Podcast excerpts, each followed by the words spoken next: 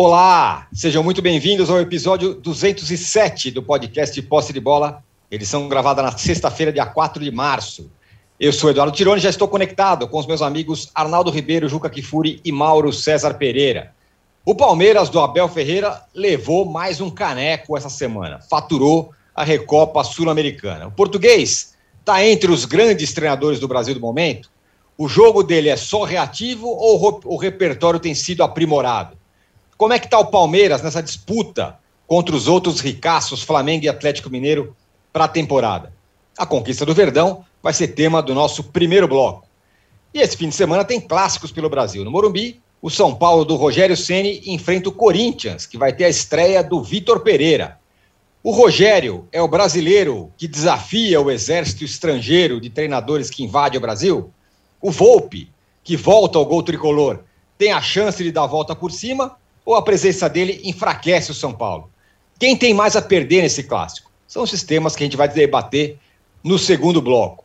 E tem mais clássico no fim de semana: Cruzeiro e Atlético Mineiro em Minas, Flamengo e Vasco no Carioca.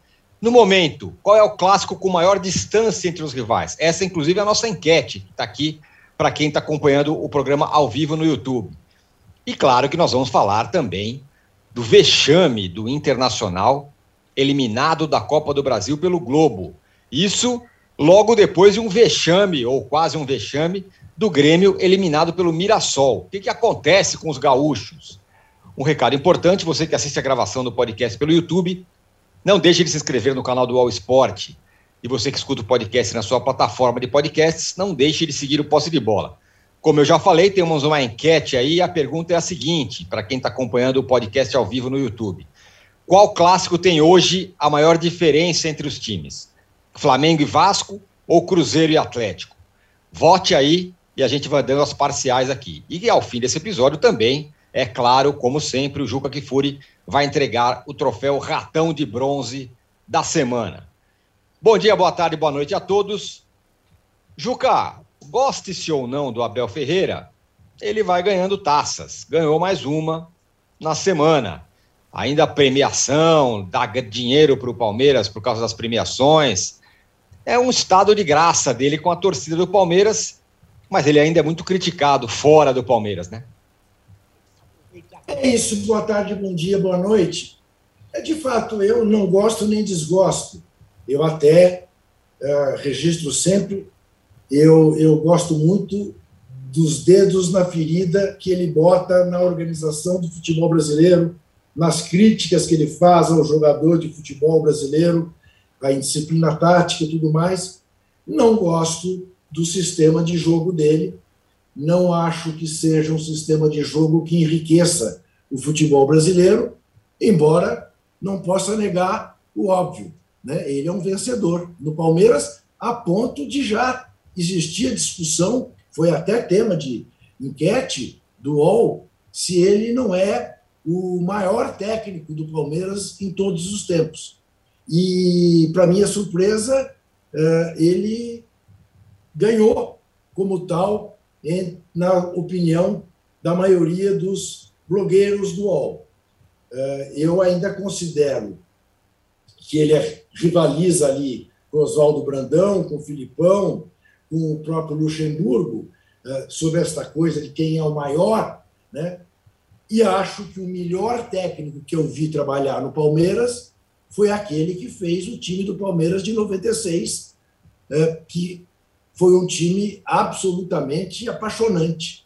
Aquele time que foi campeão é, paulista sob o comando do Vanderlei Luxemburgo. Né? Foi um time, infelizmente, que durou pouco, mas foi um time extraordinário. Foi um time comparado ao que há de melhor em todos os tempos pelo mundo afora. Então, como eu sou, digamos, um apreciador né, do, do, do, jogo bonito, do beautiful game, como diriam os ingleses sobre o futebol brasileiro, se eu tivesse que dizer quem foi o melhor, foi o Vanderlei Luxemburgo em 76. Agora, o cara ganha duas Libertadores, uma Copa do Brasil, uma Recopa Sul-Americana em tão pouco tempo. Ora, está aí realmente para que se tire o chapéu como um treinador vitorioso. E é evidente que ele está mostrando um Palmeiras habilitado, mesmo sem o centroavante e centroavante, para fazer uma belíssima temporada nesse ano e ser candidato né, a brigar pelos títulos que disputa. Disso eu não tenho a menor dúvida, com um sistema de jogo é, de que eu não gosto. Mas eu já vi o Tite fazer isso no Corinthians, ser vitoriosíssimo, e eu também não gostar do jogo que o Corinthians mostrava. Embora aquele Corinthians do Tite tenha feito alguns jogos, alguns, o mais marcante deles para mim, contra o Atlético Mineiro no Horto, ah, em 2015, que, eh, eh, de fato, era de também eh, tirar o chapéu como esteta, né? mas ah, não vejo como, nesse momento, não dar os parabéns ao português que chegou e fez do Palmeiras esse papador de taças como o Palmeiras tem sido. Falta ganhar um campeonato de longo curso, um, né, um campeonato brasileiro. Isso faz falta. Como eu dou muito valor ao Campeonato Brasileiro, dou até mais valor ao Brasileirão do que dou a Libertadores, eu ainda não cravo que ele é o maior técnico do Palmeiras em toda a história do Palmeiras. Ô Mauro, o Abel, se você comparar, vai comparar com o time do Luxemburgo, até com o time do Filipão lá, ou o time que saiu da fila, esse Palmeiras não tem menos jogadores e, portanto, o trabalho do Abel pode ser mais valorizado? Ou não? Ou esse time também é tão forte quanto aqueles? Esse time é bem forte. Eu acho que às vezes ele é colocado para baixo por aqueles que querem encher mais a bola do Abel Ferreira. Então aí se diminui o peso do elenco do Palmeiras, se diminui a qualidade dos jogadores para justificar ainda mais o técnico encher a bola, que a boa vontade da imprensa, blogueiros ou não aí com, com Abel Ferreira é enorme. É uma maneira de você criar mais engajamento e ganhar simpatia de uma grande torcida. Eu continuo achando o que eu sempre achei. Não é um jogo contra o Atlético Paranaense do Alberto Valentim que vai fazer mudar de opinião, pelo amor de Deus, né? Não é porque o Flamengo do Renato Gaúcho conseguiu ser aquela coisa ridícula e ser eliminado de forma vexatória por esse time do Atlético, que é muito inferior ao Atlético do Thiago Nunes, é, que eu vou achar que é tudo maravilhoso. O Atlético Mineiro não tomou conhecimento desse time. Passou o trator, goleou já de cara. Né? O Palmeiras não deu nenhuma bola no gol no, no, no, primeiro tempo. Eu continuo achando que o Abel é um técnico histórico do Palmeiras, que proporciona muitas alegrias à sua torcida, embora também tenha proporcionado decepções, né? Pode, assim, porque é sempre o recorte da agenda positiva, recorte favorável. Né? As derrotas são esquecidas, os 18 pontos atrás do Atlético Mineiro no título brasileiro, na, na, na disputa que não houve, na verdade, envolvendo o Palmeiras, do ano passado são esquecidos. É, é, é, é um olhar muito, muito favorável, sabe? coisas dos tempos do engajamento em rede social e dos haters, né, que as pessoas não querem comprar a briga. Continuo achando, técnico histórico do Palmeiras, não é o maior da história, eu acho que o Luxemburgo fez mais, eu acho que os títulos que o Luxemburgo ganhou foram mais difíceis, em campeonatos mais complicados, no Palmeiras que estava num jejum danado, não dava nada há muito tempo, né? A final com o Corinthians, que quebra o jejum de títulos do Palmeiras, não tem como comparar. Ah, mas era o título paulista. Não tem como comparar, por exemplo, com Recopa, nem com a Copa do Brasil do Grêmio o torcedor do Palmeiras tem muito mais, muito mais apego àquela, àquela conquista, obviamente, do que a Copa do Brasil, que foi até fácil, quanto o Grêmio no ano passado, é, é, mais valendo ainda pelo ano retrasado, né? já no começo de 2021. Então, acho isso. É, um, é, é, o, o, jogo é sempre aquele, não é nenhuma questão, na minha opinião, de ser bonito, de, ser, de gostar ou não. É um jogo de pouca criação, pouca imaginação, muita dificuldade contra adversários fechados. Novamente, ela se apresentou nesse jogo. O Palmeiras só abre o placar numa falha até do goleiro Santos, uma bola defensável na falta cobrada pelo Zé Rafael, mas foi melhor, buscou o resultado. O outro time é muito mal treinado, o Alberto Valentim é um técnico muito fraco, eu não entendo até hoje o que, ele faz no, no, no, Atlético Paranaense, por que o contrataram, não combina nem um pouco com o que era o Atlético do Thiago Nunes naquela fase, foi também campeão da Sul-Americana e da Copa do Brasil. Aquele Atlético era capaz, e fez isso, de jogar dentro do campo do Palmeiras, do, do Felipão em 2018, com a bola, atacando, agredindo, criando situações de gol. Esse Atlético ele só se defende. Ah, mas eliminou o Flamengo. Sim, então porque o Flamengo foi tão incompetente e conseguiu se autodestruir durante 2021. Então, quem derrotar o Atlético é maravilhoso. Eu uso como paralelo o Atlético Mineiro, que goleou o Atlético Paranaense sem tomar conhecimento. É muito fácil. Então, é, é, parabenizar, reconhecer os méritos, óbvio, isso é óbvio. Ninguém está aqui dizendo que não, que não merece, que ele é ruim. Não, não é ruim. é um bom técnico, mas não é um revolucionário, não é um técnico diferente, não é um técnico tão especial e que está na história do Palmeiras. O futebol brasileiro não deixa muito legado, deixa legado de títulos para o Palmeiras, que são importantíssimos para o Palmeiras. Para o futebol brasileiro não acrescenta nada. Ele é tão comum como vários outros. Time reativo, é, não se expõe ao contra-ataque, não cede muita chance ao adversário, se classifica com gol fora de casa, aquelas coisas que eu já cansei de falar. Isso muda com o jogo. Muita gente muda de opinião de uma hora para outra. Eu vejo algumas opiniões que flutuam barbaramente de alguns colegas. Se você vê o que o cara escreveu ou falou quando perdeu para o CRB na Copa do Brasil, que fala agora, parece que são dois times, dois técnicos diferentes. Eu procuro manter a minha linha de pensamento. Acho que ele é um bom técnico, um cara muito sério, um cara muito dedicado, não é um fanfarrão, tá? É, tem o seu temperamento ali explosivo, tudo, mas isso é uma outra questão. Tem uma deficiência muito grande com relação a, a pontos corridos, isso está bem claro. E isso acho que passa pela tese do André Rocha, que é aquela coisa da dificuldade de mobilização para uhum. cada jogo de pontos corridos, né? Ele, ele trabalha muito nessa coisa. Teve discurso motivacional agora. É, até isso não é novidade. O Luxemburgo já fez outro, outros discursos motivacionais há décadas. O da fralda e o da faixa é o, é o mais épico de todos, né? Clássico. Você quer ser campeão, você quer a fralda aqui, não sei o quê, né? A faixa ou a fralda?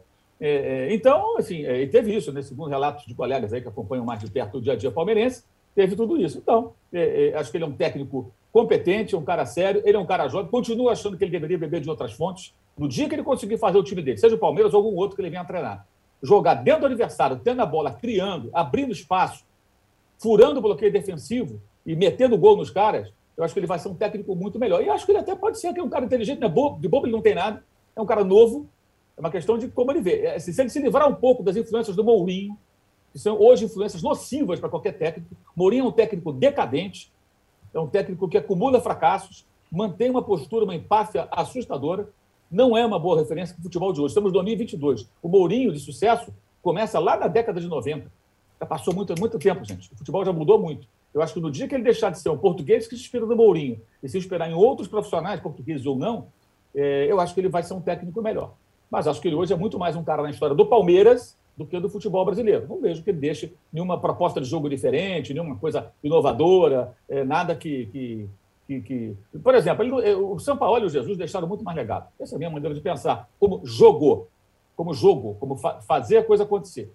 Tá? Agora, eu sei que a, as análises são muito resultadistas no Brasil e que eu sou praticamente um cara isolado com esse pensamento. Mas, paciência, não pode. problema nenhum ser quase o Robson Crusoe nessa, nessa cruzada. Sozinho na ilha aqui, mas eu não vou me curvar a resultadismo, isso aí jamais deixo isso aí para quem é adepto dessa modalidade resultadista que impera na imprensa esportiva brasileira. Arnaldo, a conversa sobre o Palmeiras e sobre o Abel é essa que o Juca e o Mauro já falou. Precisa ver se é capaz de, de, de ir bem num campeonato por pontos corridos. É, é curioso, né? O Cuca no, o Cuca no, no Atlético não falou, não, ele precisa provar que pode ganhar a Libertadores com o Galo. Tudo bem que ele tinha ganhado contra o time. É, essa, essa exigência que o Abel vença um campeonato por pontos corridos, eu acho que é natural, porque o time precisa evoluir. E pergunto uma outra coisa. O repertório dele, que é outra coisa que se fala muito, melhorou ou é igual desde sempre? Ah, eu acho que é, o time dele melhorou, porque ele já está há um bom tempo no, no comando, né? E isso é uma raridade no futebol é, local. Então, se você reparar que os jogadores que ele comanda, alguns desde o início, estão melhores hoje, e sobretudo esses do meio de campo, né? Muito notório. Zé Rafael, Rafael Veiga, Danilo tal, tem, claro, o trabalho dele nesse tempo todo. É, eu acho que tem alguns desafios, e de fato, é, é, ele é um técnico mais de consumo interno do que de consumo externo. Então ele é um técnico mais. E eu não vejo nenhum problema nisso, sinceramente. Eu acho que o Juco usou o exemplo do Tite. Estou é, é, falando só dos rivais ao lado, né? O São Paulo tem o exemplo do Murici. E eu acho que é ainda mais de acordo com o que os times podem oferecer em termos de jogadores, né? E acho que tem uma situação que ele na minha opinião, tira praticamente o máximo desse time do Palmeiras, desse elenco do Palmeiras. Mas tira nas ocasiões específicas. Aí o que o Mauro falou e o André Rocha também, eu concordo com eles. Ele tem uma, uma forma de mobilização para partidas específicas é, notória. E eu, esse tipo de preleção não foi a fralda dessa vez, né? Foi o espelho e uma foto de criança, foi essa imagem utilizada no vestiário. Você fazer isso por 38 rodadas é, é difícil. Aliás, não por acaso, um parênteses, os campeões dos campeonatos brasileiros de pontos corridos, que tem uma questão de maratona, logística tal, últimos, fora o Jorge Jesus de 2019, foram brasileiros nessa invasão de estrangeiros, né? Foi o Rogério Ceni, foi o Cuca, o último e tudo mais, né? Então, não é simples para o Abel, até porque ele tem concorrência muito grande. E aí, é, aí eu acho que para competir com Flamengo e Atlético, por exemplo, num campeonato mais longo, ou mesmo na Libertadores de novo, eu acho que o Palmeiras precisa de reforços. E acho que as finais contra o Atlético, elas explicitaram isso. Tem a taça, tem mais uma taça no, na, na galeria, excelente, mas o Palmeiras precisa de mais jogadores decisivos para continuar competindo com o Atlético e Flamengo, sobretudo nos campeonatos mais longos e tudo mais. Não é pouco. Rafael Veiga e Dudu é pouco, é pouco. É, e aí, né, você tem é, as digitais do técnico, porque não é o Palmeiras do Rafael Veiga, do Dudu e do Everton, do Gustavo Gomes, é também, mas é sobretudo o Palmeiras do Abel. Ele, isso muitas vezes em times históricos do futebol brasileiro tem as digitais do treinador que fica conhecido como o cara do time, mais do que qualquer jogador. E é de fato o que está acontecendo com ele nesses tempos de Palmeiras. Vejo duas coisas muito interessantes uma mais a curto prazo, envolvendo o Abel, e a outra a médio prazo. A curto prazo, mais do que as partidas contra o Atlético e a partida contra o Chelsea, então, para mim, estão em extremos, né? O, o, a dificuldade contra o Chelsea e a dificuldade contra o Atlético Paranaense muito enfraquecido. É, tem um meio de campo aí, tem um meio termo de outros times que são, de fato, os adversários do Palmeiras na temporada. O Flamengo e o Atlético Mineiro mais em cima e outros no bolo. O time do Abel vai fazer, a partir do meio da próxima semana, quatro jogos em sequência que são os seguintes: no Campeonato Paulista, no Paulistinho, São Paulo, Santos, Corinthians e Bragantino. São os quatro. Esses quatro times vão exigir mais do time do Abel do que exigiu o Atlético Paranense do, do, do Alberto, com certeza. Não, não são jogos eliminatórios, são jogos de um campeonato estadual Palmeiras já está classificado, os outros grandes praticamente, mas será interessante observar o desempenho do Palmeiras em dois clássicos com o mando dele, Corinthians e Santos, e em outros dois jogos sem o mando, São Paulo e Bragantino. É uma sequência interessante a gente observar, porque para mim o Palmeiras da temporada não é o Palmeiras do Chelsea e não é o Palmeiras do Atlético Paranaense. Né? É, tem, um, tem um meio termo aí. A outra coisa, outro desafio a médio prazo é é, as comparações que ainda é, reinam e vão reinar com o Jorge Jesus, também português, com o seu trabalho no Flamengo, que eles não se enfrentaram, então fica ah, o Flamengo de 2019 contra o Palmeiras de 2021 ou 2020. Agora, o Abel vai enfrentar na prática, na prática, na prática, na prática, é, outros técnicos portugueses nos mesmos torneios. Né? O colega de derby dele, o Vitor Pereira, daqui a pouco tem o primeiro duelo, e o Paulo Souza no Flamengo. Aí não é uma comparação, agora vai ser comparação cabeça a cabeça, time a time, adversário a adversário. Não é qual time foi melhor, qual time deixou legado, é agora a competição entre eles, com alguns intrusos, com o Mohamed no Atlético, com o Abel o outro Abel no Fluminense, o Abel Braga, com o Rogério Ceni no São Paulo, mas tem uma competição portuguesa aí que é, é, muito promete, né? Em termos são treinadores de características diferentes, os três, e aí sim, de novo, acho que o Abel Ferreira vai ser confrontado com outros, não só com, com a comunidade dele, que de fato é apaixonada, e, e, e eu entendo é, quando o Mauro e o Juca falam do Luxemburgo, é que o Luxemburgo no Palmeiras, naqueles tempos, década de 90, ele fazia torcedores que não torciam para o Palmeiras prestar atenção e apreciar o jogo do Palmeiras. Quando eu digo que o Abel Ferreira é mais consumo interno, é de fato mais consumo interno. É, e acho que ele está mais para Felipão do que para Luxemburgo, né? Nesse, nessa, nessa comparação.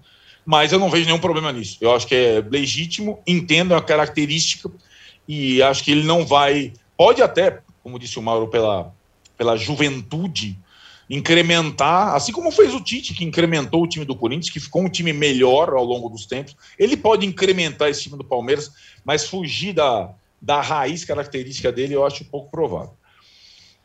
É, tem uma pergunta interessante aqui da Carolina Santos, que tem a ver com o Abel, eu achei bem interessante. Juca, ela fala o seguinte: eu estou curiosa para saber o que será do Palmeiras se o Abel sair.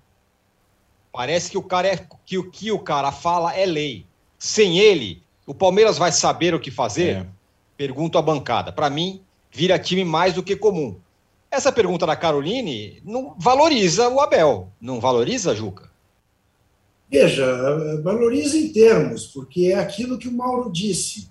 Se subestima, parece que, de propósito, a qualidade do time do Palmeiras, que no nível do futebol brasileiro está lá em cima, está tá, tá no patamar mais alto, o elenco que o Palmeiras tem.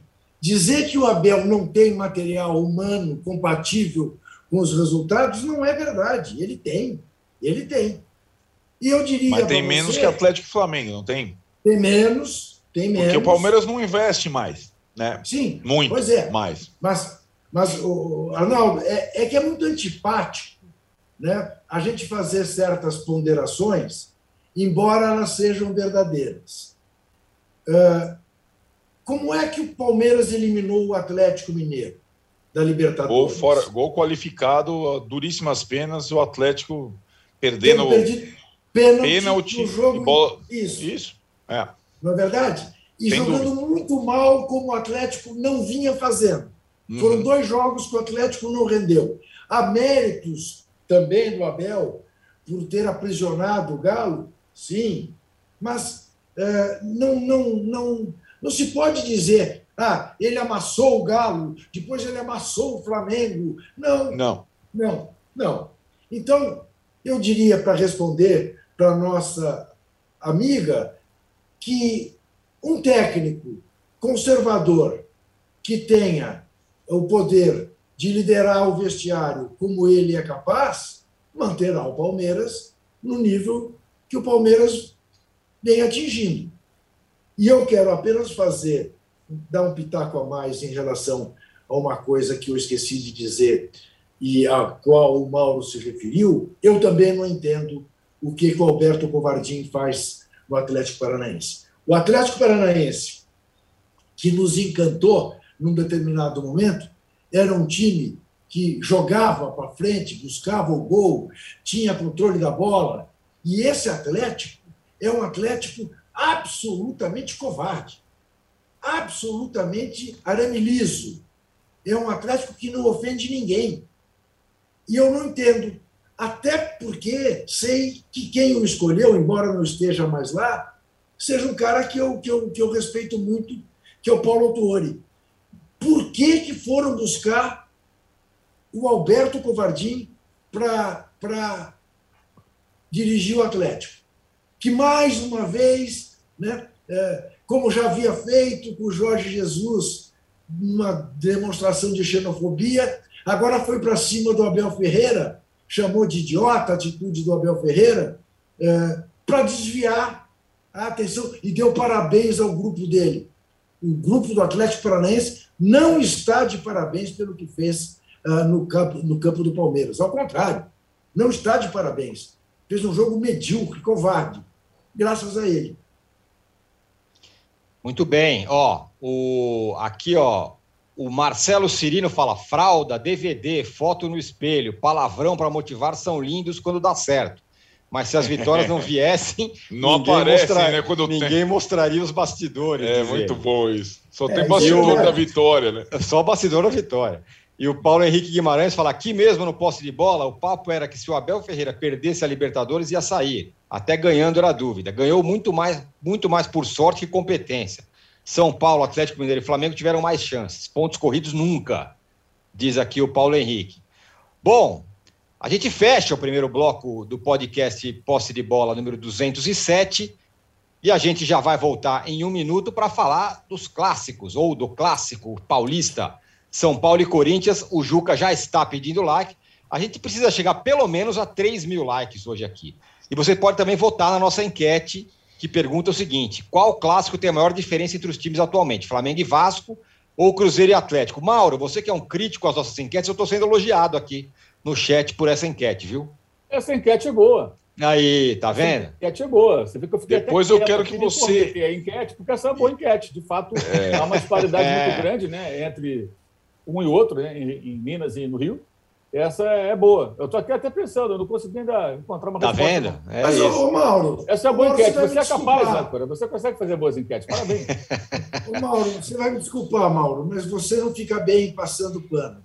Entendeu? Não, não estou passando pano. Não, não, não, não, não, Você não fica bem passando pano. Deixa eu lhe dizer, deixa eu lhe dizer. Eu deixo lhe dizer. Vocês todos conhecem o Marcelo D'Amato. O Marcelo D'Amato faz uma crítica a mim que eu acho perfeita ele vira e mexe e me diz: Eu julgo que você, quando elogia, sempre se dá mal. É, é boa essa. É, é evidente, é, é. evidente que, que, que, a disparidade maior, uh, não sei. Ah, é, tá último, bloco, último bloco, último, último bloco. bloco falaremos sobre isso. A gente volta já já para falar de São Paulo com Volpe contra Corinthians com Vitor Pereira. Já voltamos.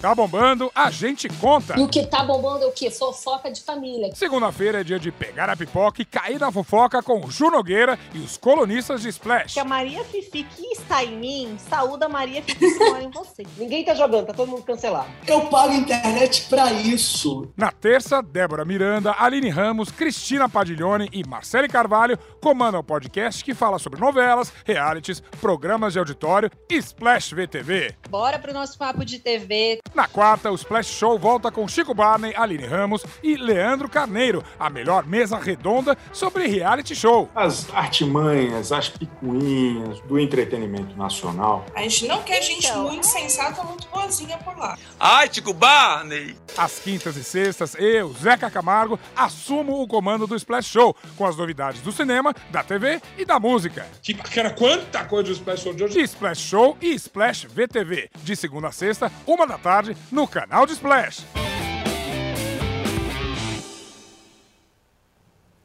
Estamos de volta para o segundo bloco do podcast Posse de Bola número 207.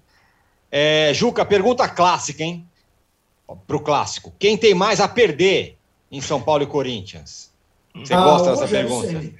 O Rogério Ceni, né, Porque, tá bom, vem de seis jogos e vi, mas sem exceção feita ao jogo contra o Santos, sem que o São Paulo tenha agradado. É claro, aí o Caleri faz um gol de bicicleta, né? É, tem programas de, na internet, no UOL, no Diabo, tem no YouTube, né? que ficam absolutamente encantados, aliviados. Estavam preparados para descascar o um empate com água santa. Mas aí o gol de bicicleta transforma tudo, faz da vitória uma coisa épica. Teve um babaca, infelizmente, presídio Parece São Paulo, é, fala, fala. que comparou ao Leônidas da Silva, o gol Opa. do. Rapaz! Publicou uma foto no Instagram dele, ou coisa que o valha, em que os olhos dele estão paralelos à bola. Não sei se vocês viram essa ridicularia. Vi, não viram? Viram, vi. né? É um negócio de. Mas absurdo, absurdo.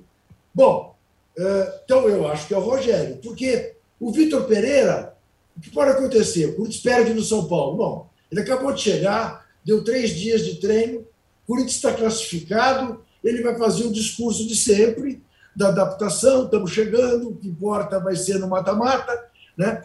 É, São Paulo joga em casa, então acho que pesa mais uma derrota, uma eventual derrota, pesa mais é, para o Rogério Ceni. É um clássico, é um majestoso com toda a cara de empate, que serve bem aos dois. Né?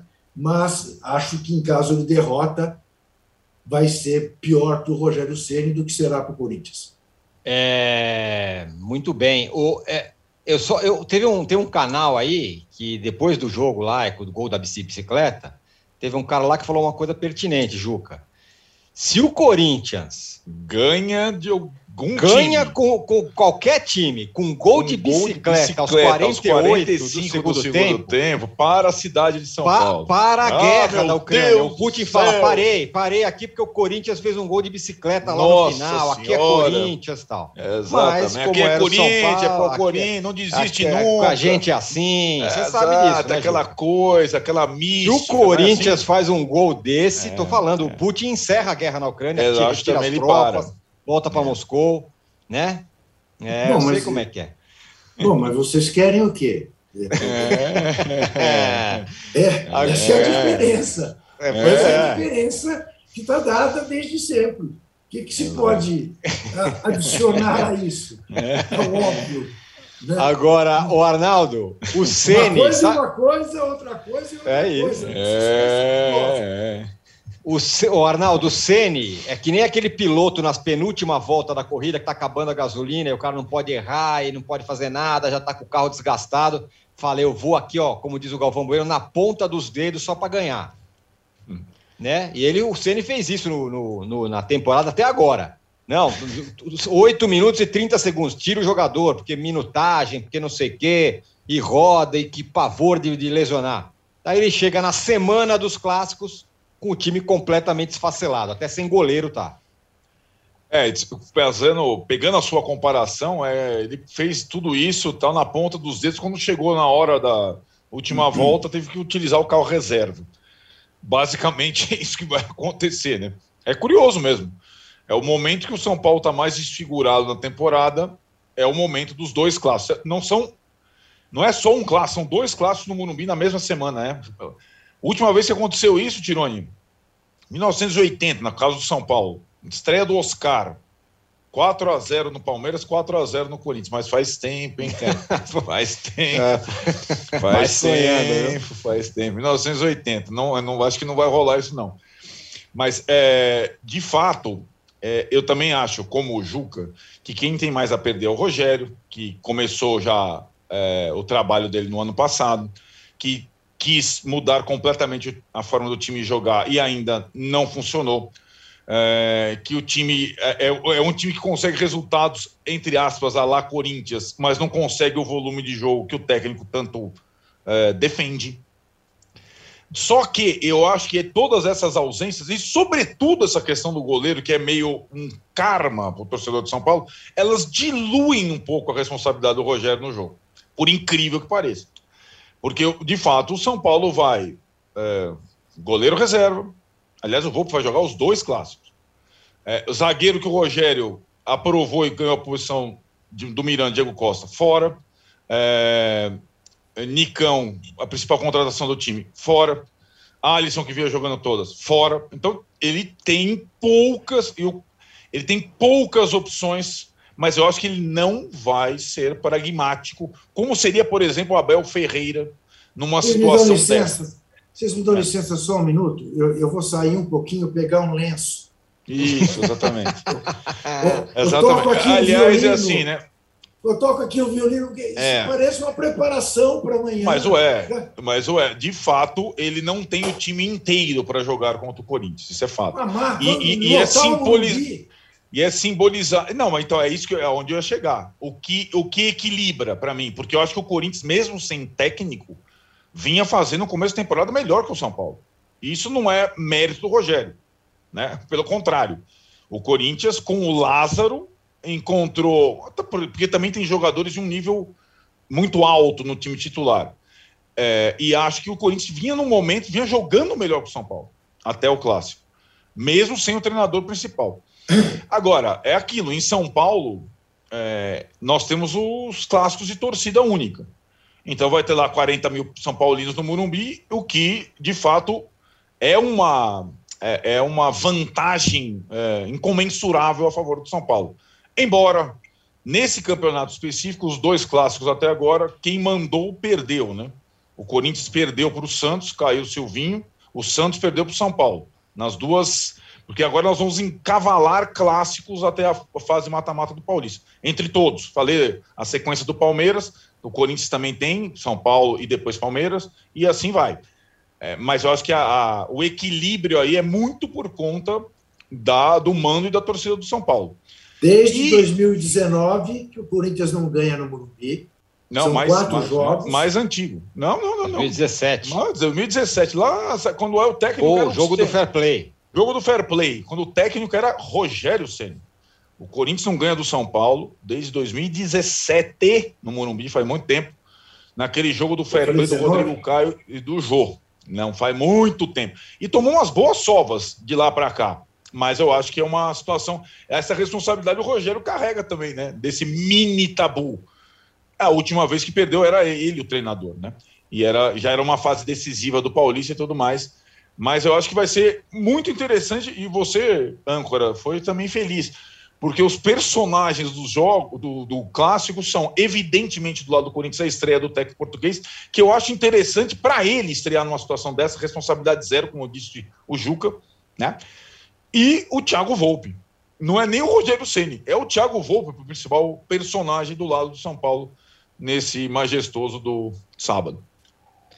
É, pois é, é o clássico que tem personagens muito destacados, né? O Volpe, como você já disse, e os dois treinadores. E aí, Mauro, é, eu lembro que você falou que o Ceni tinha sido corporativista na, durante a semana, na outra, depois do jogo contra o Água Santa, que ele falou que vão, os técnicos estrangeiros vão experimentar o fracasso e tudo mais de maneira quase involuntária, ele se colo ele é colocado como a esperança brasileira contra essa invasão estrangeira é, no Brasil. Então, portanto, esse é um duelo também interessante, embora, claro, com a ressalva de que o Vitor Pereira é o primeiro jogo do cara, né? Mas é um, é um debate, é um duelo, um duelo Brasil-Portugal também, né? É, ontem o Caio Blois, repórter do, do UOL, lá em Lisboa, fez uma matéria sobre a formação de técnicos é, lá em Portugal. Né? Os caras têm que estudar, se preparar pelo menos por oito anos. Né? É, aqui o sujeito né, faz lá o curso lá com o Bicali, lá, o Osmar Loz, lá fazendo palestra na CBF, paga aquela grana pesada, tira a licença da CBF e tal. Essa é a diferença é muito grande, né, gente? Do, do estudo, da dedicação, da profundidade, da maneira como se, se alguém se prepara para treinar um time aqui e lá em Portugal. Isso é bem claro. É, não tem competição, na minha opinião. Não tem competição. Você pode ter um fracasso, sucesso de um ou de outro, mas a diferença é abissal. E os, os, os, caras aqui do Brasil, os cartolas, perceberam isso agora. Eu acho que o Rogério Ceni é um dos poucos que ainda consegue, desses que estão em, sempre no time grande e tal, é, se destacar nesse sentido, porque de fato é um sujeito que está nessa pegada aí, busca conhecimento, é, busca é, é, estudar, se aprimorar e tudo mais. Agora, isso não vai se desenvolver só nesse jogo. Esse é só o primeiro jogo, né? O Vitor Pereira vai ter uma semana de trabalho. Já dá para ele fazer alguma coisinha, mas muito pouco. A gente só vai ver o Corinthians dele mais adiante. O brasileiro, creio eu, a gente vai ter uma ideia mais clara do que, que, que vai ser o Corinthians. Até porque algumas experiências que eventualmente ele vai fazer vão dar certo e outras não. Então, ele vai é, é, é, é, fazer, de repente, mudanças no, no desenho tático do time, no comportamento de alguns jogadores, que algumas vão vingar, outras não vão dar certo. Mas é, os técnicos brasileiros, ao invés de ficar secando os portugueses, deveriam se preparar para enfrentá-los na primeira oportunidade e mostrar mais capacidade. Não só a questão do resultado, a questão da, da capacidade na montagem de uma equipe, né, nas mudanças durante o jogo, nas entrevistas, né, a capacidade de explicar que diabo quiseram fazer, que muitos não falam, né? O cara vai uhum. na coletiva lá, fala de tudo, tudo, tudo, menos do jogo, menos do jogo. Mesmo que as perguntas sejam bem feitas, não respondem. Acho que é o momento para eles fazerem isso. Né? E, aliás, eu achei que o Rogério deu uma declaração muito infeliz nessa última coletiva, é, depois do último jogo de São Paulo, falando a respeito do assunto. Né? Quando ele fala, ah, eles também vão fracassar, claro, não, vai, não, não tem como todo mundo se dar bem, todo mundo ser campeão, todo mundo brilhar. É, mas o fracasso, o que é o fracasso? Não ser campeão é um fracasso? São Paulo fracassou no Santos? Não. Voivoda fracassou no Fortaleza? Não, fracassaram. Dois argentinos que não fracassaram, longe disso é, e não ganharam o Campeonato Brasileiro. Mas um foi vice-campeão, só não foi campeão, porque um outro português fez uma pontuação maluca, né? entrou na décima rodada no campeonato, nove pontos atrás do líder e terminou com um caminhão de pontos à frente, senão o São Paulo seria campeão, não fosse o Jesus e o Flamengo. É, e o outro colocou o Fortaleza em quarto à frente do Corinthians, com todos esses reforços, por exemplo. Né? a oito pontos do Palmeiras, do Abel Ferreira, no caso Voivoda. Então, o que é fracasso? O que é sucesso? Eu acho que torcer pelo fracasso, se é que alguém está torcendo pelo fracasso, nossa, que coisa mais, mais pequena, né? Coisa pequena. Você ficar torcendo pelo fracasso, por que, que não tira esse tempo livre aí para tentar melhorar um pouquinho o próprio trabalho, entender o que é está acontecendo no futebol, né? É, é só a gente pegar, por exemplo, no final de semana, para pegar um exemplo bem extremo, é, o 0 a 0 Chelsea Liverpool foi tratado por praticamente todo mundo como o melhor 0 a 0 que eu já vi. Que 0 a 0 sensacional, que jogaço, que não sei o que e tal. Ok. Três dias depois a gente viu esse Atlético Paranaense, Palmeiras, Palmeiras e Atlético, um jogo fraquíssimo. Que é o futebol praticado no Brasil e o futebol praticado lá fora. Por que, que não se tenta, dentro da, do nível técnico dos times daqui, fazer esse tipo de jogo? Por que, que não se busca o ataque, o gol, a vitória, como eles fazem? Independentemente do. Porque, ah, não, mas os caras lá são melhores. Sim, mas aqui você está falando também de equipes que se equivalem, muitas vezes. Não sempre. Aqui é o contrário, é negação à bola, essa coisa toda que impera há algum tempo, que é a marca registrada de uma geração, ou mais até, de treinadores brasileiros. Agora, eu acho que o jogo de sábado é só o primeiro, não vai não é ele que vai pautar. A gente só vai ver o Vitor Pereira adiante e acho que ele vai mudar bastante o time do Corinthians. Tem a expectativa de que melhore drasticamente em relação ao que era algum tempo atrás. Muito bem, ó. Vou ler uma mensagem, umas mensagens aqui é, que chegaram no nosso chat. Do Douglas Jackson fala o seguinte: se todos criticam tanto os métodos retrógrados e técnicos reativos, como os Abéis, Covardinha, etc., por que igualmente o Rogério Senna é tão massacrado? se é um dos poucos que se inspira no dito futebol propositivo. Eu acho que o Rogério, com exceção do Fortaleza, ainda não, não mostrou. Né, o campeão é... brasileiro no Flamengo, campeão, é, carioca, é. campeão da Supercopa, pois é, campeão de quebra-taça é. Guanabara, que o Flamengo não vai ganhar esse ano, vai ser do Fluminense. Sim. E aí ela vai ser citada. Ih, o Flamengo não ganhou a taça Guanabara. É era obrigação ganhar? Ganhou. Ganhou quatro taças no Flamengo. Quer dizer, é. eu acho que existe má vontade com o Rogério Senna. A partir Bom da ponto. má vontade da Flamimimi, e de parte da imprensa, criou-se essa ideia. E ele não é um cara carismático. Né? É, não é um é, cara carismático. De fato, de fato é, essa é a questão. Então, a gente está vendo futebol ou carisma? É o concurso do mais simpático ou o técnico que faz um trabalho melhor ou tem maior potencial? É o gente boa do ano? Se é o gente é boa isso. do ano, vamos colocar sempre o João Santana, que conta piada, é divertidão, fala aquele inglês dele maneiro, é um cara super divertido, não se leva tão a sério, o personagem é muito mais legal, muito mais divertido. Né? Deve ser muito mais legal tomar um chopp com, com, com, o Joel ouvindo história do que conversar com o Rogério sobre algum assunto desse, né? Porque o Rogério é sério, tudo, né? Em termos de diversão. Agora, conversar Sim. com o Rogério deve, deve te enriquecer muito mais um papo com ele sobre futebol do que com o Joel Santana, que vai falar do quê? Daquelas coisas do passado e tal. Então, vai do que você espera. Mas boa parte ah. da empresa esportiva também gosta muito mais desse conversar, conversa fiada, do que de tentar conhecer mais o jogo. Tem isso. Eu, eu, eu você... vejo dessa maneira, já respondendo a sua pergunta sem você me perguntar. Boa. Você que é um fã do Agente 86, me lembra o Sandy, o simpático, lembra? Que era um agente que tinha um olhar, que tinha um olhar cativante ali. É Eu gostava do 40, era 47, daquele que aparecia nos lugares mais inusitados. Isso, o 47, exatamente. E aqui o Alisson dá uma dica, hein? Acho que esse programa não deveria ter tela cheia. A riqueza é ver as expressões do Juca nos comentários do Arnaldo, diz ele. Muito bem. Então, ó, a gente fecha o segundo bloco porque tem muita coisa para falar. Inclusive, aqui o, o, o, o adjutor Alvim fala: fatos da semana são Globo e América. Cadê o Coelhão na pauta? Falaremos do Coelhão, do Inter, que perdeu do Globo, e dos outros clássicos da rodada do, do fim de semana. Já voltamos. No cantinho do Parque Antártico, onde eles ficavam refugiados, cantavam o Cléo morreu, a mancha se fudeu. Em 1988, um assassinato do lado do estádio do Palmeiras marcou a história das torcidas no Brasil. A rivalidade entre as principais organizadas aumentou e a forma de torcer dentro e fora dos estádios nunca mais foi a mesma. O podcast Futebol Bandido agora se chama Wall Sport Histórias. Nessa terceira temporada, a gente descobriu documentos inéditos que revelam detalhes dos primeiros anos das organizadas. Uma jornada cheia de festas, brigas, reviravoltas e despedidas precoces. Todas as violências que você vê é em ônibus, é em estádio, em qualquer lugar. Não é ponto de uma que não tem torcida uniformizada hoje. Você pode ouvir o Wall Sport Histórias sobre Meninos e Porcos no site do UOL e no seu agregador de podcasts preferido.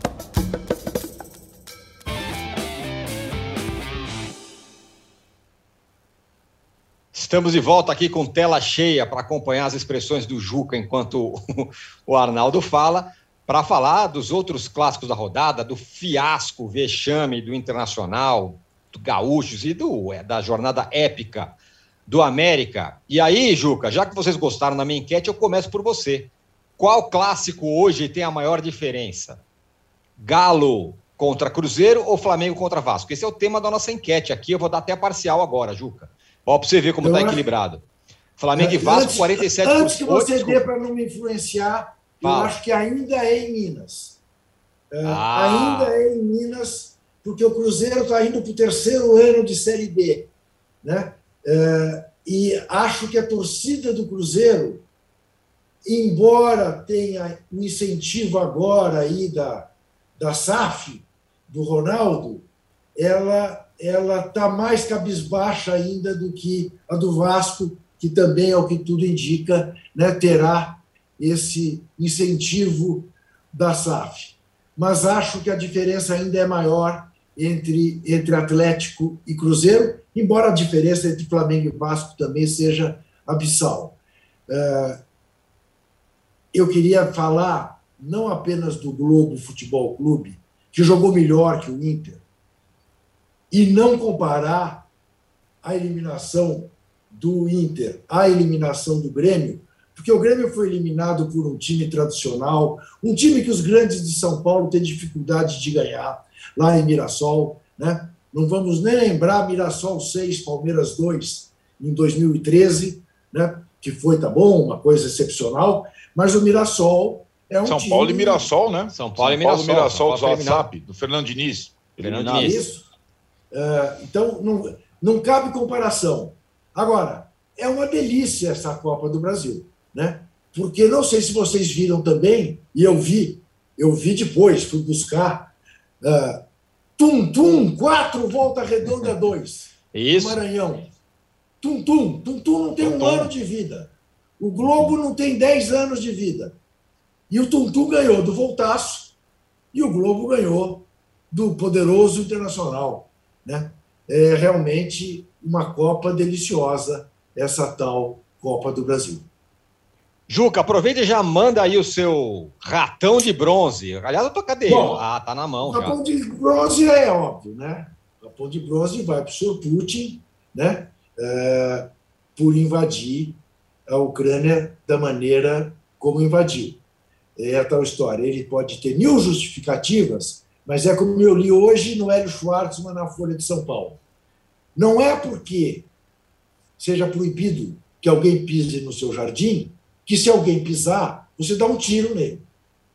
A desproporção da reação do Putin em relação a tudo tá errado da OTAN e papapá, e do Biden, e desse maluco, desse presidente da Ucrânia, que é um bufão neofascista, é importante que se diga isso também, não tem o menor preparo para dirigir um país como a Ucrânia, mas nada disso justifica o que o Putin fez.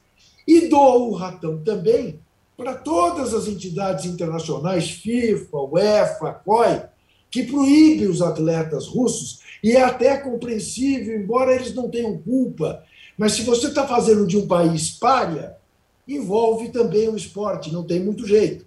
Proíbe de participar. Mas nunca tomaram a mesma medida com outros uhum. invasores, como, por exemplo, os Estados Unidos, que uhum. invade a milhares de quilômetros das suas fronteiras, diferentemente do que os russos estão fazendo na Ucrânia, que é na fronteira deles, questão de segurança deles. Os americanos não vão para o Vietnã, vão para o Iraque, vão para o Irã, para o Afeganistão, vão para o Diaba 4 e nunca foram suspensos. Então, a esta hipocrisia de todos, o ratão de bronze. Muito bem aplicado o ratão de bronze é, hoje. Um, Fala.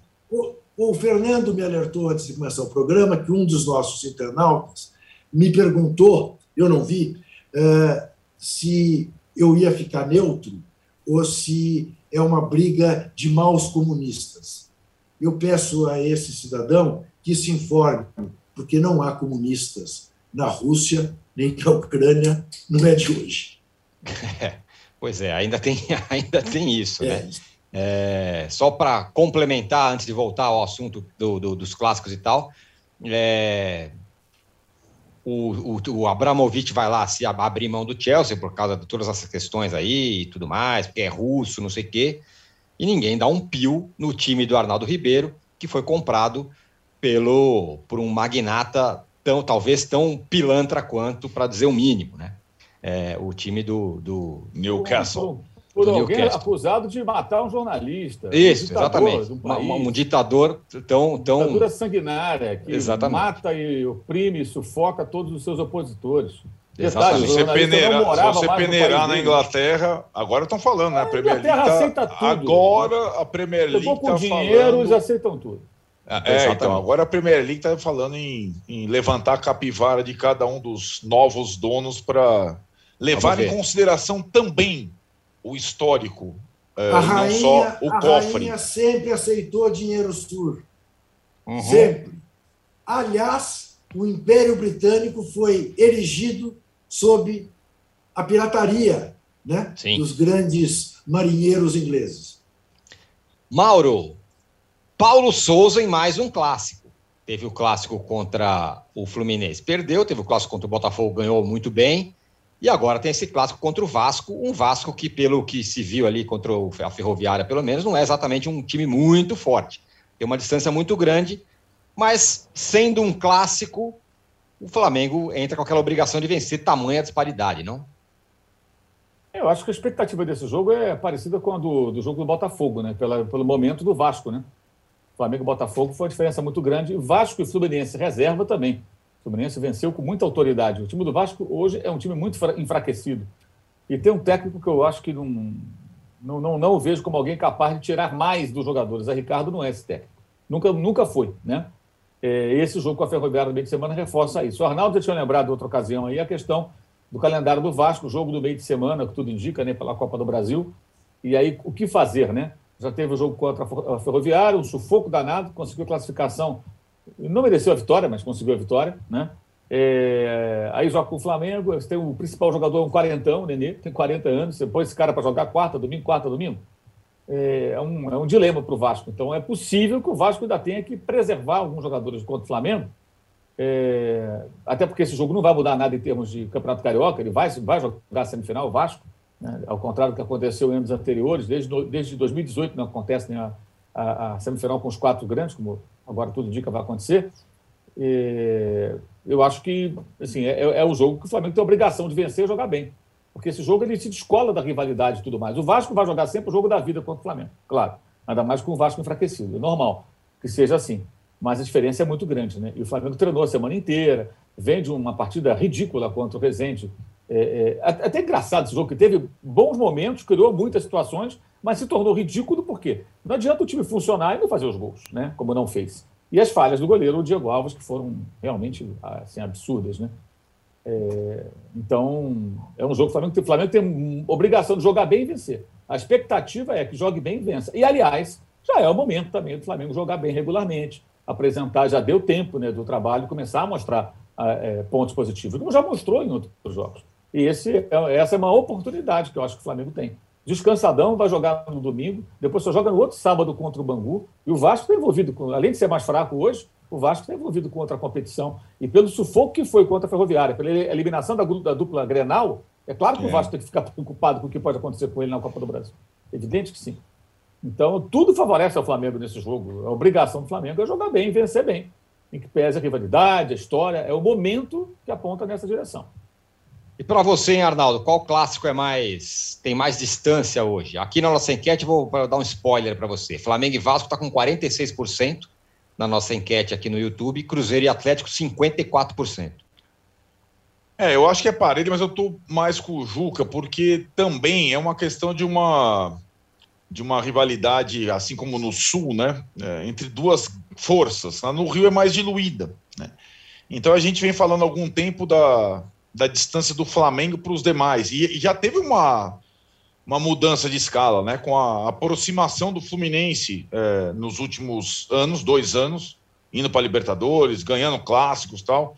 É, e já teve uma distância maior entre Flamengo e Fluminense, por exemplo, que hoje existe. Mas é, é, em Minas, assim como no Sul, é muito é, olhar para o lado, para o vizinho e ver como é que. É claro que dentro dos clubes, como o Botafogo, que agora assinou a SAF, como o Vasco, que vai assinar a SAF, mas o Cruzeiro foi aquele que começou o processo antes. O que não quer dizer, e isso é até interessante a gente notar, que o Cruzeiro, é, a partir do momento que o Ronaldo comprou o clube, passou a investir no futebol. Não, não teve nada disso, cara. Pelo contrário, passou a enxugar o seu departamento de futebol, né? Então, é, ele faz um bom campeonato mineiro, ele se classificou na Copa do Brasil, mas a distância é muito grande para o Atlético, é muito grande. E acho que a chance, o, o, como o Mauro falou, o Vasco faz o jogo da vida com o Flamengo, é a mesma coisa do Cruzeiro com o Atlético, que pode cruzar agora e eventualmente seria o melhor dos mundos do Cruzeiro numa hipotética final de campeonato estadual. Né? No Rio, possivelmente, se as coisas correrem como estão correndo, a final será Fla-Flu.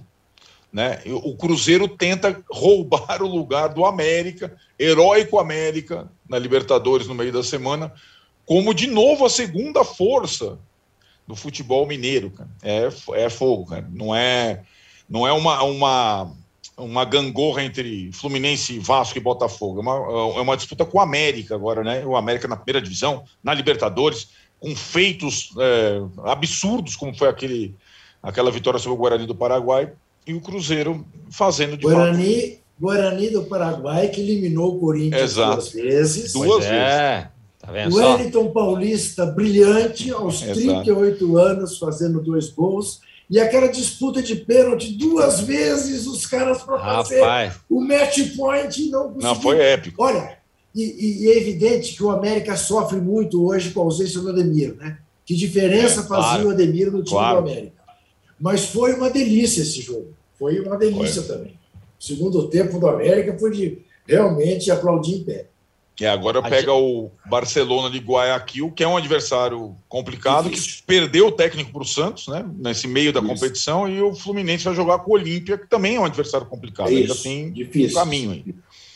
Olha, o vexame do Internacional, que foi eliminado pelo Globo na Copa do Brasil na noite dessa quinta-feira, perdeu por 2 a 0 e perdeu bem perdido, como, como deixou claro o Juca, jogou pior do que o time do Globo, que é um clube que, que acabou de nascer aí, é, já coloca o cacique Medina, o estrangeiro uruguaio, na, na, na, na, na forca. São três vitórias em nove jogos, vai ter uma reunião lá hoje no Internacional, possivelmente o técnico vai embora. E aí a discussão é, Juca, dessa história dos técnicos estrangeiros. É, e aí o Rogério falou: não, vai ter fracasso de estrangeiros também. Se esse cara É com, claro. com No- no nove Inter, jogos. No Inter, então, é brincadeira. No Inter, Teve então, é o, único técnico que, que conseguiu é, fazer um bom trabalho nos últimos tempos foi o único brasileiro que ele escolheu, porque o Inter vem insistir, foi o Abel Braga no vice-campeonato brasileiro, né? Porque a quantidade de técnicos estrangeiros que o Inter. E, e tem uma linha ali de definição, mas, cara, olha, tá difícil. Né, Juca? É, mas é isso, a gente sabe que não é porque o cara fala um outro idioma que ele vai chegar aqui e vai dar certo. Ao mesmo tempo, você pensar em contratar um técnico e nove jogos depois, por É. piores que sejam os resultados, Exato. você o demite, é porque você realmente não acredita na contratação que você Uhum. fez. É um É. negócio. Né? É, é- é a grande questão filosófica de Zé Trajano. Qual é a hora correta de você mandar embora um treinador de futebol? Bom, é evidente que o torcedor colorado vai dizer: vai esperar mais o quê? Foi eliminado pelo Globo Futebol Clube. É, Não é essa a hora adequada? Não sei. O calor, o gramado, as condições, é, a adaptação. O time está com a perna pesada ainda, porque ele dá um preparo físico muito, ah, ah, muito pesado. Não sei. É, Eu não estou vivendo o Inter, né? não estou vendo o trabalho do treinador. Mas o que me parece é que é sempre uma loteria. A busca do treinador não, não é exatamente um trabalho de prospecção profissional. É ver quem está aí, não, tem esse cara aí, o Cacique Medina, é um nome legal, Cacique. Vai ver aqui nessa terra de índio dá certo. Não sei. É, agora, como você diz, né, Mauro, para a gente fechar, tem derrotas que não importa muito do contexto, né? Você ser eliminado pelo Globo, jogando mal, tomando um, um, vareio. um, um vareio, é daquelas que, sei lá, fosse quem fosse, ia estar, pelo no mínimo, balançando. Né? Também tem que é, é, levar em consideração também os jogadores, né? O primeiro gol, um frangaço do Daniel no goleiro. Sim, né? Uma bola Sim. fácil, uma cobrança de falta. E o segundo é um contra-ataque quando o Inter já está completamente desesperado, né? E acaba tomando contra-ataque e toma 2 a 0 Não justifica, claro, é vergonhoso. É, é, é, de fato mais vergonhoso do que o que aconteceu com o Grêmio, porque o Grêmio está na Série B, numa crise danada, e perdeu para um time que é competitivo contra o de São Paulo. Agora, um time que não está bem nem no campeonato do seu estado, um time menor, é, perder como perdeu, é realmente um, histórico vexame. Agora, tá bom, manda embora o Cacique Medina. O que, que faz o Internacional? Contrata pois é. quem? É. Coloca quem no comando técnico? Espera o quê? O que, que o Inter espera também de, de, de um técnico? Ele quer reformar o seu futebol? Então ele vai ter que ter o um mínimo de paciência também, porque essas coisas vão acontecer. O São Paulo não tomou goleadas? Tomou uhum. goleadas. Foi eliminado por quem o São Paulo?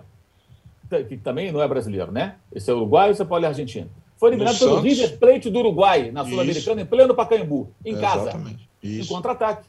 O Santos mandou o São Paulo embora? Não mandou, porque acreditava que o São Paulo poderia fazer e fez. Repito, Jorge São Paulo não foi campeão brasileiro com aquele time do Santos, que era um time bom, razoável, bom, elenco mais longe de ser melhor, porque ele deu azar de, na mesma temporada, o Flamengo não ter o Renato Gaúcho, por exemplo, no comando, e sim o Jorge Jesus.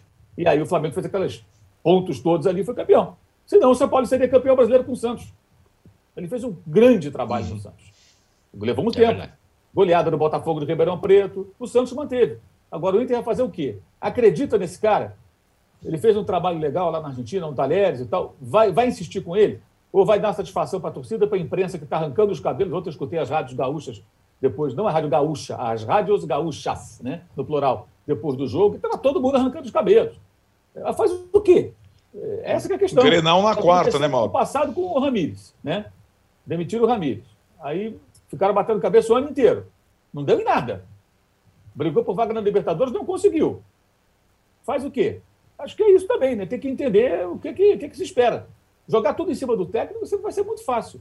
Ah, mas se fosse um técnico brasileiro, você falaria a mesma coisa? Se fosse um técnico brasileiro que está há muito tempo no Brasil, que já treinou o Inter, que já treinou o Grêmio, que já treinou outros grandes, que está adaptado ao nosso futebol, é uma realidade. Traz um cara de fora, é lógico que vai levar, demandar um certo tempo. Então, ou você tem a paciência e convicção do que você faz, entendimento do que é o futebol e que ele, o que aquele cara pode apresentar, ou fica na tentativa e erra a vida inteira, batendo é. cabeça e, e, tentando, de alguma maneira, dar uma sorte, como aconteceu com o Abel Braga, quando o Inter quase foi campeão brasileiro, totalmente fortuito. Contratado para tapar buraco no momento em que saiu o Eduardo Cudê, pegou o time arrumado pelo Cudê, né, que liderou o brasileiro, se defendia muito bem, deu lá o jeitinho lá, Abel de ser, e o time quase foi campeão. Enfim, acho que esse que é o ponto. Acho que o River Plate e Santos no Pacaembu, eliminação da Sul-Americana do Santos São Paulo, é um bom paralelo. Né? O fracasso pode ser pontual ali, pode ser que dali para frente a coisa melhore, mas eu estou achando que o cacique vai, vai dançar, vai ficar sem é. cocar, vai ficar sem.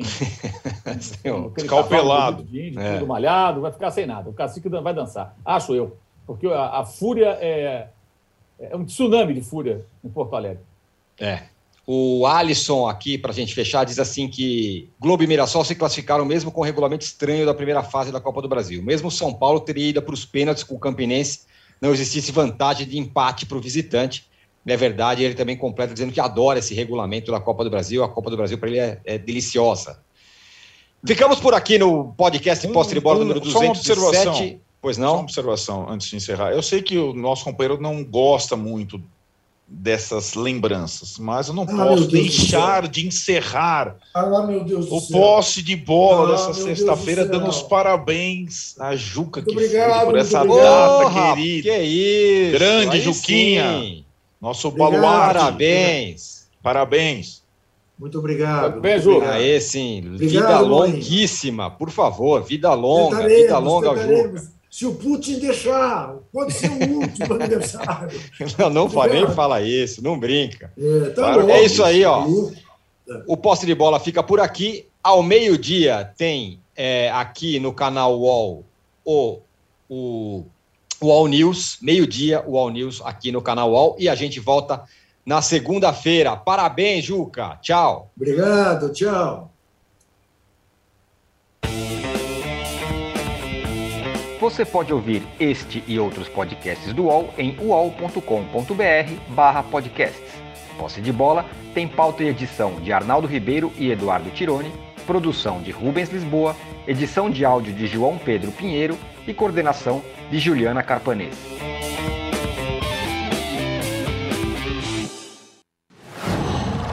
Uau.